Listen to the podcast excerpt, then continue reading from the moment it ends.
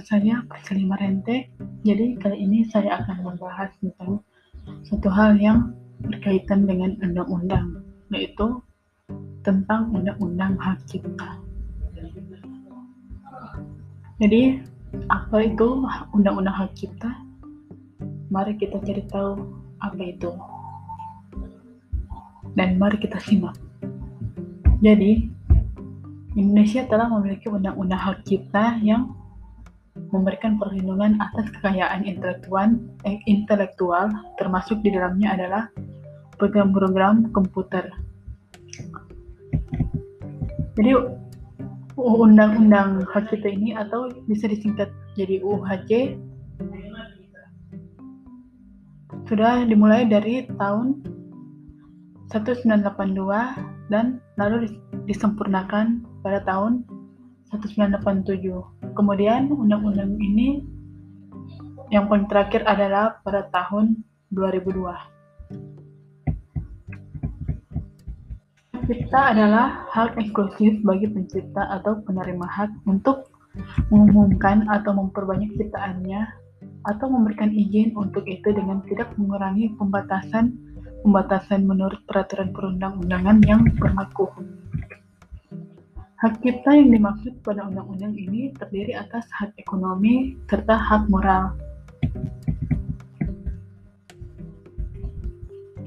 Jadi, pengertian pencipta, ciptaan, serta pemegang hak cipta ini yang dimulai dari pencipta adalah seorang atau beberapa orang yang secara bersama-sama atas inspirasinya melahirkan suatu ciptaan berdasarkan kemampuan pikiran dan lainnya.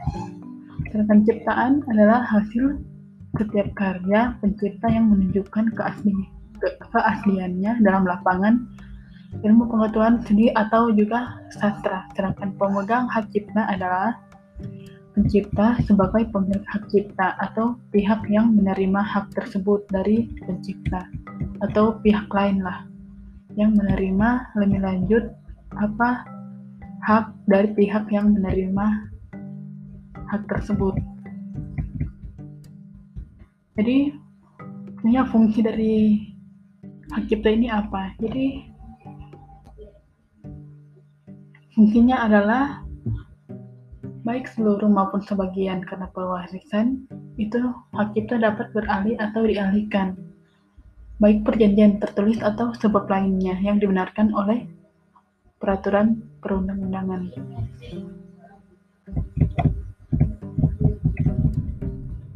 Ciptaan apa saja yang dilindungi, dalam undang-undang ini ciptaan yang dilindungi adalah ciptaan dalam bidang, bidang ilmu pengetahuan seni dan sastra. Beberapa hal yang tidak memiliki hak, hak cipta seperti contohnya hasil rakta terbuka lembaga-lembaga negara peraturan perundang-undangan atau juga pidato kenegaraan atau pidato pejabat pemerintah. Hal itu tidak mengandung atau tidak memiliki hak cipta. Dan juga lain-lainnya, lain-lainnya. Ada juga hal-hal yang tidak bisa dianggap sebagai pelanggaran hak cipta. Antara, antara lain seperti pengumuman dan atau perbanyakan lambang negara dengan lagu kebangsaan menurut sifatnya yang asli ataupun pengumuman atau perbanyak segala sesuatu yang diumumkan atau atau perbanyak atas nama perintah kecuali apabila hak cipta itu dinyatakan dilindungi.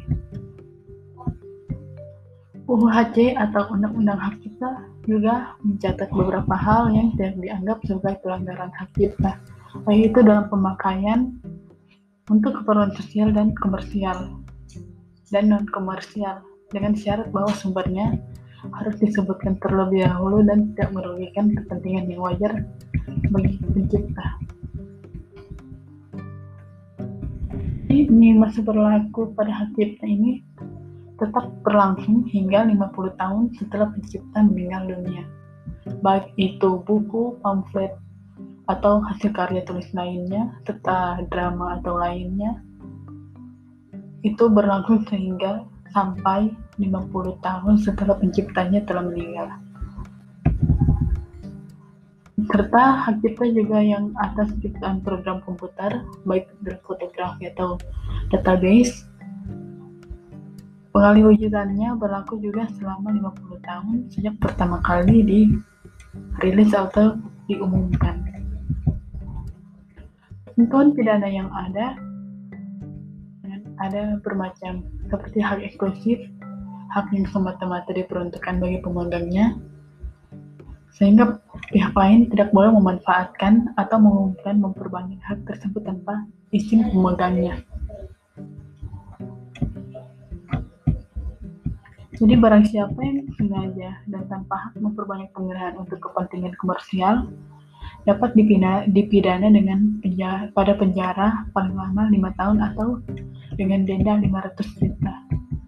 Sedangkan barang siapa yang dengan sengaja tan dan tanpa hak melakukan perbuatan sebagaimana dimaksud dapat dipidana dengan pidana penjara masing-masing paling singkat satu bulan dan denda sedikit satu juta atau paling lama tujuh tahun dan denda 5 juta. Banyak per, banyak pasal-pasal yang menjadi perlindungan undang-undang hak cipta terhadap karya cipta program komputer yaitu terdapat pada Undang-Undang Hak Cipta Nomor 19 Tahun 2002 yaitu pada pasal-pasal 1 ayat 8, pasal 2 ayat 2, pasal 12 ayat 1A, pasal 15 ayat 1G, pasal 30 ayat 1 serta pasal 72 ayat 3.